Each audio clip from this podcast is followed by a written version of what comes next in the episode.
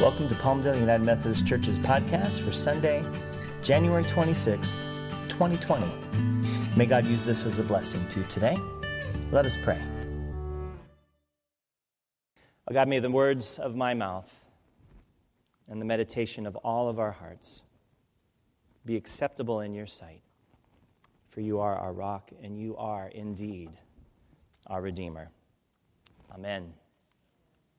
So, this past week, I was thinking about brothers and sisters, namely famous brothers and sisters, and I spent a good hour or more going down this rabbit hole on the internet, uh, trying to find famous brother and sister duos.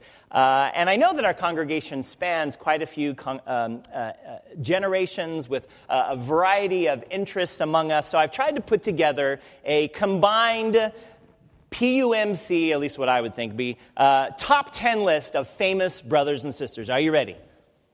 Here we go. Number 10, Jerry and Dick Van Dyke. A giant in the field of comedy, and his little brother, who had uh, quite a successful career of his own. Uh, Shirley MacLaine and Warren Beatty. I actually didn't even know until a few days ago that they were brother and sister. Uh, they have both had very illustrious careers. And uh, long before the Kardashians, we had the Gabor sisters, right? Eva, Zsa, and Magda. In the realm of politics, there may have been no more famous trio than John Robert and Ted Kennedy. Anyone over the age of 35 that's needed advice probably turned to these twin sisters at one time or another, Ann Landers and Abigail Van Buren, otherwise known as Dear Abby. In country music, sisters Loretta Lynn and Crystal Gayle are both very accomplished musicians in their own right. But has there ever been a more famous musical sibling group than the Jacksons, right? Rebbie, Jackie, Tito, Jermaine, Latoya, Marlon, Michael, Randy, and Janet. Now, we could look in the world of sports. There are quite a few famous siblings like Peyton, Cooper, and Eli Manning, uh, son of the great uh, quarterback Archie Manning, Kurt and Kyle Busch uh, of NASCAR dominance, uh, not to mention Venus and Serena Williams, two amazingly accomplished women in tennis. So, if you don't count the Kardashians, that's my top 10. Uh, but I had to throw in one more brother and sister duo for good measure Luke and Leia Skywalker. You know, especially since the Skywalker saga has just come to an end with the ninth movie in the series, The Rise of Skywalker. So, why am I talking about famous sibling duos? Because today we're going to be spending time with Christianity's closest sibling, Judaism. Welcome to week three in our current sermon series called Christianity and World Religions. And the goal of this series, as I say every week, is not to try to convince you uh, why we're right and they're wrong when it comes to God. Because, let's be honest, that's not how Jesus lived. The goal, though, is to bring awareness and a better understanding of where others are coming from as they live out their faith traditions. My prayer is that this series leads to a greater sense of peace and cooperation among us here in the Antelope Valley and beyond, less misunderstanding, less stereotypical beliefs of what others may be like, whole lot of less fear and mistrust of those who are different. And, and even if it only uh, manifests itself in the way that each of us thinks and speaks about those other faith traditions to our friends, neighbors, and coworkers, I believe it'll be worth the effort. Much of my research for this week came from Reverend Adam Hamilton's study of the same title as our series, Christianity and World Religions. So let's start off with some of the basics. To begin with, Christianity emerged out of Judaism, right? Because Jesus was Jewish. He grew up as a devout Jew. His parents raised him in the faith from a very young age, like joy, bringing him to the temple to be dedicated to God. Over and over again throughout the scriptures, Jesus says, I didn't come to abolish the law, I came to fulfill it. So our, our two faiths share a, uh, a beginning and a history together. But it's also a story about God and God's relationship with a particular group of people, the Hebrew people. It's not a faith that begins with a person. No, this faith begins with a people. And God chose a Hebrew man named Abraham to embody that blessing. In Genesis chapter 12, God promised to make of Abraham and his descendants a great nation, but not just for his own sake, but so that he uh, might be a blessing, they might be a blessing to the rest of the world. In return, Abraham and his descendants pledged obedience, trust, and faithfulness. After Abraham, Isaac, and Jacob, the story continues through Moses and God giving of the law or the Torah to the people. The Torah is, for the Hebrew people, the way to a life of harmony with, with God, the world, and with other people. Uh, the Talmud, you may have heard of that word. The Talmud is the record of extensive commentary upon the interpretation of the law from rabbis and sages over the centuries. It was edited between the third and sixth centuries. And, and the rest of the plot line uh, in the Hebrew scriptures is a story of God's covenant keeping and people's covenant breaking, which is actually all of humanity's story, right? That, that God loves us and God promises uh, blessings upon our lives, and so often we wander away from God like the prodigal son, but God is always there to welcome us back into God's loving and open arms. The essence of Judaism can be stated in a single sentence known as the Shema. Inga read that for us this morning. Deuteronomy 6, 4 and 5 says, Hear, O Israel, the Lord is our God, the Lord alone. You shall love the Lord your God with all your heart and with all your soul and with all your might. It's called the Shema because that's the first word in Hebrew in this verse. Shema Yisrael Adonai Eloheinu. And according to Mark Biddle in, this, in his Smyth and Helwys commentary on Deuteronomy, the Shema can be regarded as a positive restatement and, and radicalization of the first of the Ten Commandments that you shall have no other gods before me. The Hebrew syntax is quite ambiguous uh, for this first part. It can either be translated, Hear, O Israel, the Lord our God is one, which, which underscores the unity of God. Or it can be, Hear, O Israel, the Lord is our only God, which emphasizes God's exclusive claim of our devotion over and above anything else, any other idols that we might put in our lives. God goes on to remind the people that this isn't just for them alone. No. God says, keep these words that I'm commanding you today, keep them in your heart. Recite them to your children. Talk about them when you're at home and when you're away, when you lie down and when you rise. Bind them as a sign on your hand. Fix them as an emblem on your forehead. Write them on the doorposts of your house and on your gates. It's a reminder that we are to teach others about God's love and place in our lives. We are to teach our children so that they might come like joy over her lifetime to grow and accept on her own what it means to follow Jesus. Every moment of life can be an opportunity, a teaching moment to connect our family and our friends to faith, to help them see how God is active and working in their lives. By the way, to fulfill the admonition to write them on their doorposts of the houses, many Jews will attach something like this, known as a mezuzah, to their door frames. It has portions of the Shema written in Hebrew as a reminder every time they leave their house God is one, God loves them, God has created the whole world. By the way, when Jesus was asked what the greatest commandment was, he began with that verse, the Shema, Deuteronomy chapter 6. Love God with everything you have. And then he added another commandment from the Old Testament and love your neighbor as yourself.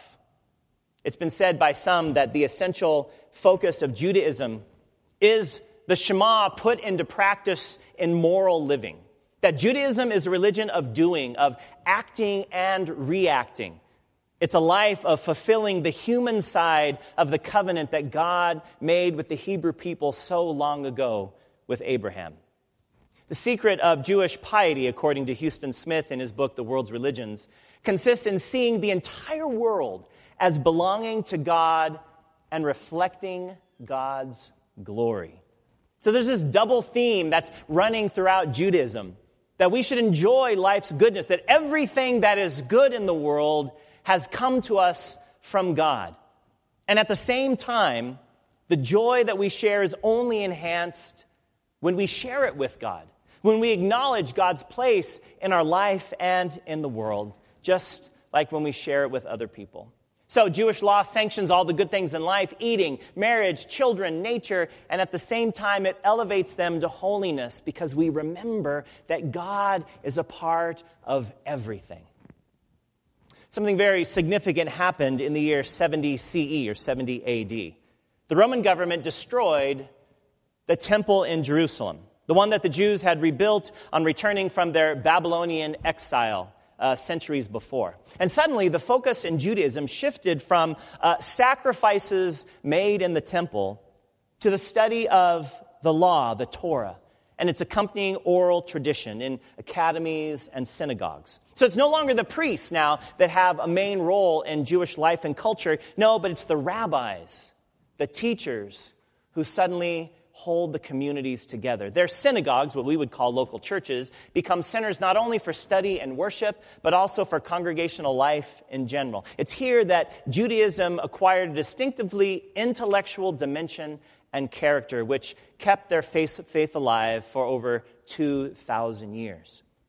Now, scholars will tell you that there's nothing one has to believe in order to be Jewish. There's no official creed in Judaism like there is in Christianity. Jews run the gamut from those who believe that every letter and punctuation mark of the Torah was dictated exclusively by God to those who don't believe in God at all. When I was in seminary, I was doing a year long uh, hospital chaplaincy program. There were five of us, uh, young adults, all in our 20s, who were at a hospital working two days a week uh, to, to learn what it means to, to give ourselves away to others in a medical setting. And there was a, a young rabbi that was part of R5. And I remember being shocked when he told us one day that not all Jews believe in heaven or even in life after death. In fact, some do, but many don't. And it just kind of blew my mind because at least heaven is something that almost every Christian uh, believes uh, about. But just an example of the range of theological beliefs among the Jewish community. While Judaism contains many variations and subgroups, there are really three main branches. We might call them denominations in Judaism. There's the Orthodox Jews. They believe that the Torah and the Talmud both were given by God at one period in time uh, on Mount Sinai. Orthodox Jews look for the coming of the Messiah's reign in Jerusalem as the Messiah for the whole world. There's a number of sects within the Orthodox tradition, uh, from modern to the ultra Orthodox or the Hasidic uh, uh, group, as many of us have seen in TV and movies. Conservative Jews hold uh, that the Torah is divinely given, but the Talmud, the, the writings about the Torah, is divinely inspired. It's a slight difference, but important. They allow for some faith adaptation based on the times and the circumstances. And then there are Reform Jews. They believe that the Torah is divinely inspired, that the Talmud was written by human beings. It takes a much more liberal approach and simplifies the traditional rit- ritual that Judaism has had over the centuries. Reform Jews, by and large, do not believe in a personal Messiah. They believe instead that Jews live as instruments of God in the world to help create the world that God envisioned originally. Huston Smith comments that Judaism is, is less orthodoxy than more orthopraxis, meaning that Jews are more united by what they do than what it is that they believe or think. Isaac Deutscher, a self confessed atheist, in his book, The Non Jewish Jew, writes this What then makes a Jew? Religion? I'm an atheist. Jewish nationalism? I am an internationalist. In neither sense am I therefore a Jew. I am, however, a Jew by force of my unconditional solidarity with the persecuted and the exterminated. I am a Jew because I feel the Jewish tragedy as my own tragedy, because I feel the pulse of Jewish history, because I should like to do all I can to assure the real, not spurious, security and self respect of all the Jews. Unfortunately, hostility towards Jews has been happening for centuries. It's called anti Semitism. According to the Anti Defamation League, anti Semitism is the belief uh, or behavior hostile towards Jews just because they are Jewish. It may take the form of religious teachings that proclaim the inferiority of Jews, for instance, or, or political efforts to isolate, oppress, or otherwise injure them. It may also include prejudiced or stereotyped views about Jews. Unfortunately, Christians have often been the per- perpetrators of anti Semitism, mistakenly referring to Jews as Jesus killers when in reality it was the Romans who executed Jesus. This past week, the Pew Research Center released an article in preparation uh, for the 75th anniversary of the liberation of the Auschwitz concentration camp. The survey was taken about a year ago. It interviewed close to 11,000 Americans of varying faith traditions. And while two thirds of us Americans could identify the, the correct uh, uh, decades in which the Holocaust happened, less than half knew that over 6 million Jews were murdered by Adolf Hitler in Nazi Germany. And don't even get me started on those who deny that the Holocaust ever happened. I've been to the Auschwitz and Birkenau concentration camps. It's one of the most gruesome chapters in all of human history. As Christians, we have to take the lead in making sure that no anti Semitic talk or actions go unanswered. Despite our theological differences with our faith, with other faith communities, we cannot allow hate speech of any kind for any group. We must be vigilant in supporting and standing alongside our Jewish brothers and sisters whenever acts of anti Semitism occur. And if you've been paying attention, they unfortunately continue to occur in our country and around the world. A few weeks ago, I had the privilege of visiting Temple Knesset uh, Bamidbar, located on Avenue J in Lancaster between 20th Street East and Challenger Way. The name, Knesset Bamidbar means gathering or assembly in the desert. Perfect title for a temple, right? The congregation started in the 1940s and 50s. Many Jewish engineers had traveled out to the high desert to work for NASA, and so the congregation was birthed. It's moved over a couple of times to different locations. Originally, it had ties to the conservative branch of Judaism. Now it's affiliated with the Reform branch.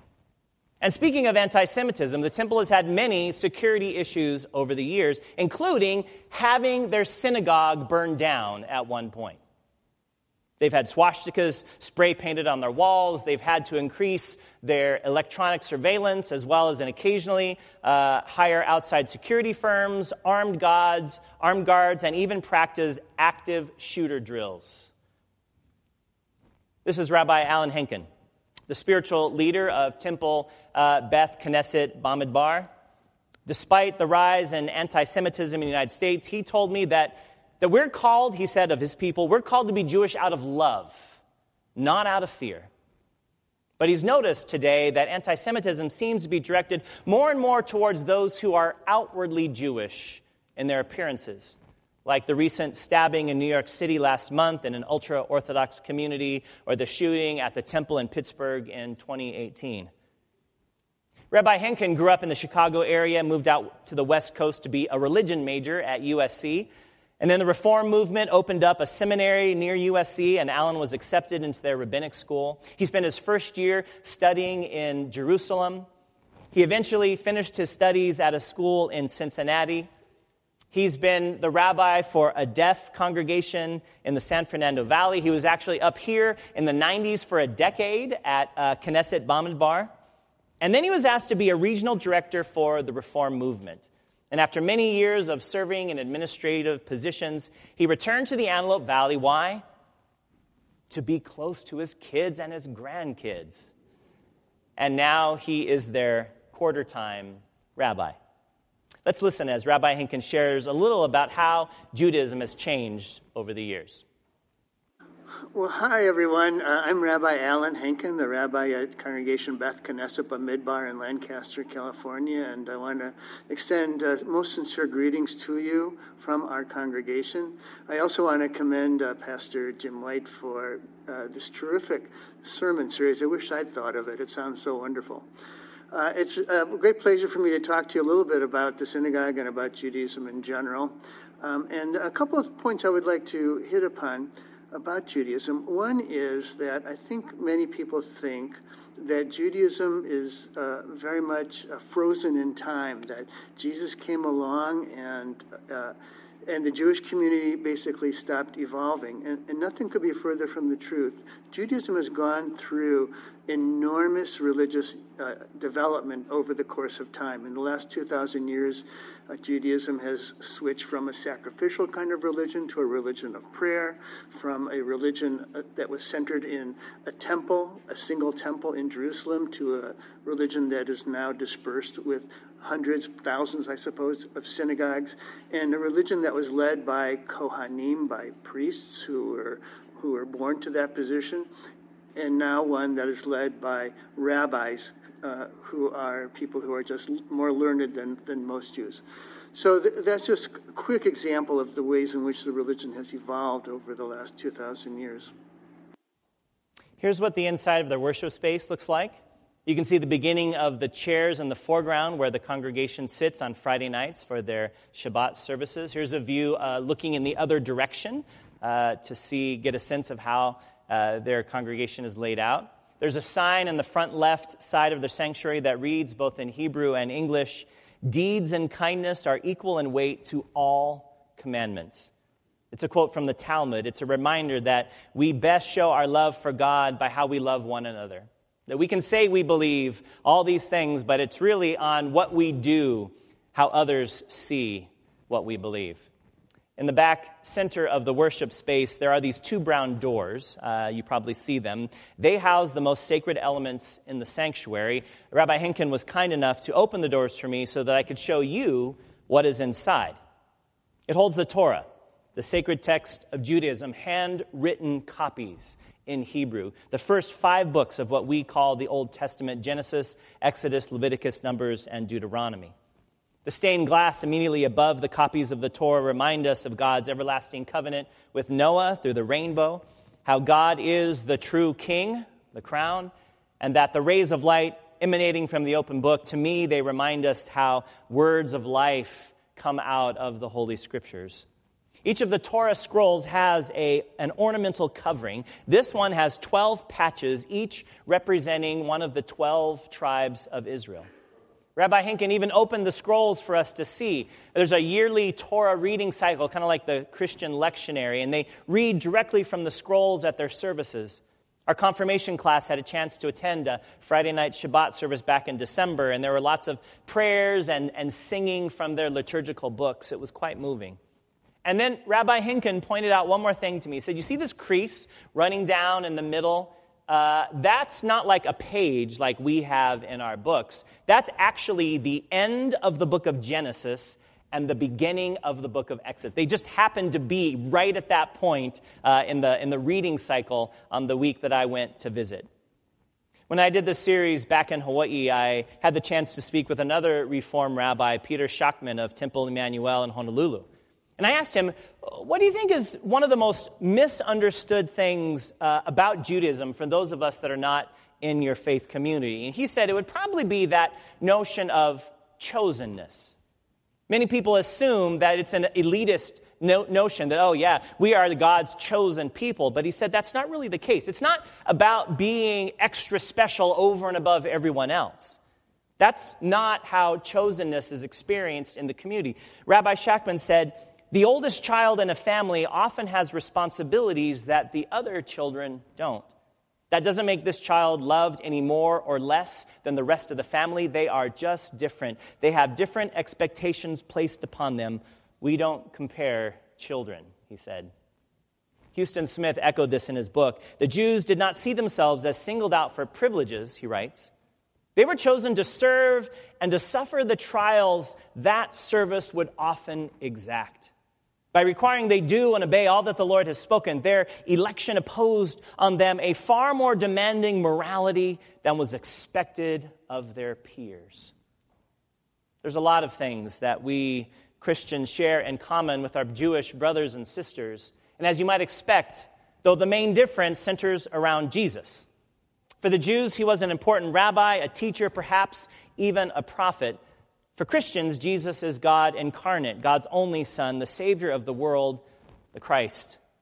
I asked Rabbi Henkin to talk briefly about the Jewish understanding of the Messiah. Here's what he said. Another major difference between Judaism and Christianity is, of course, belief in the Messiah. For Jews, the Messiah has not yet arrived. Uh, Traditional Judaism maintains a belief in the Messiah. In fact, Maimonides in the 12th century developed uh, articles of faith, and one of them was Anima Amin be'emunah shlema shibiat Mashiach afal pisha yitmamea.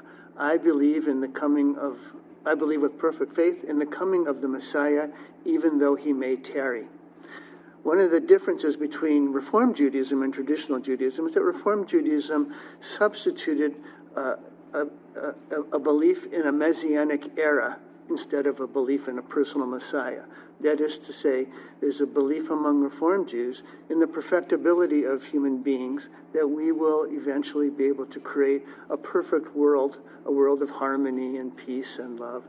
And, um, and, and that is what the, the, the, symbol of the Messiah has meant in Judaism. So even within Judaism, there's all kinds of different beliefs about the Messiah, although there is agreement that the Messiah, for us at least, hasn't yet arrived. So, in any case, uh, many thanks again for this great sermon series and for this brief opportunity to address you, and I uh, look forward to continuing our relationship with the Methodist Church. One reason many Jews of Jesus' time didn't accept Jesus as the Messiah was because he didn't seem to fit uh, the, the expectations and to fulfill all the letters of what they saw in their scriptures for prophecy about having an age of universal peace and restoring the glory of the kingdom of Israel. These things didn't occur in Jesus' lifetime.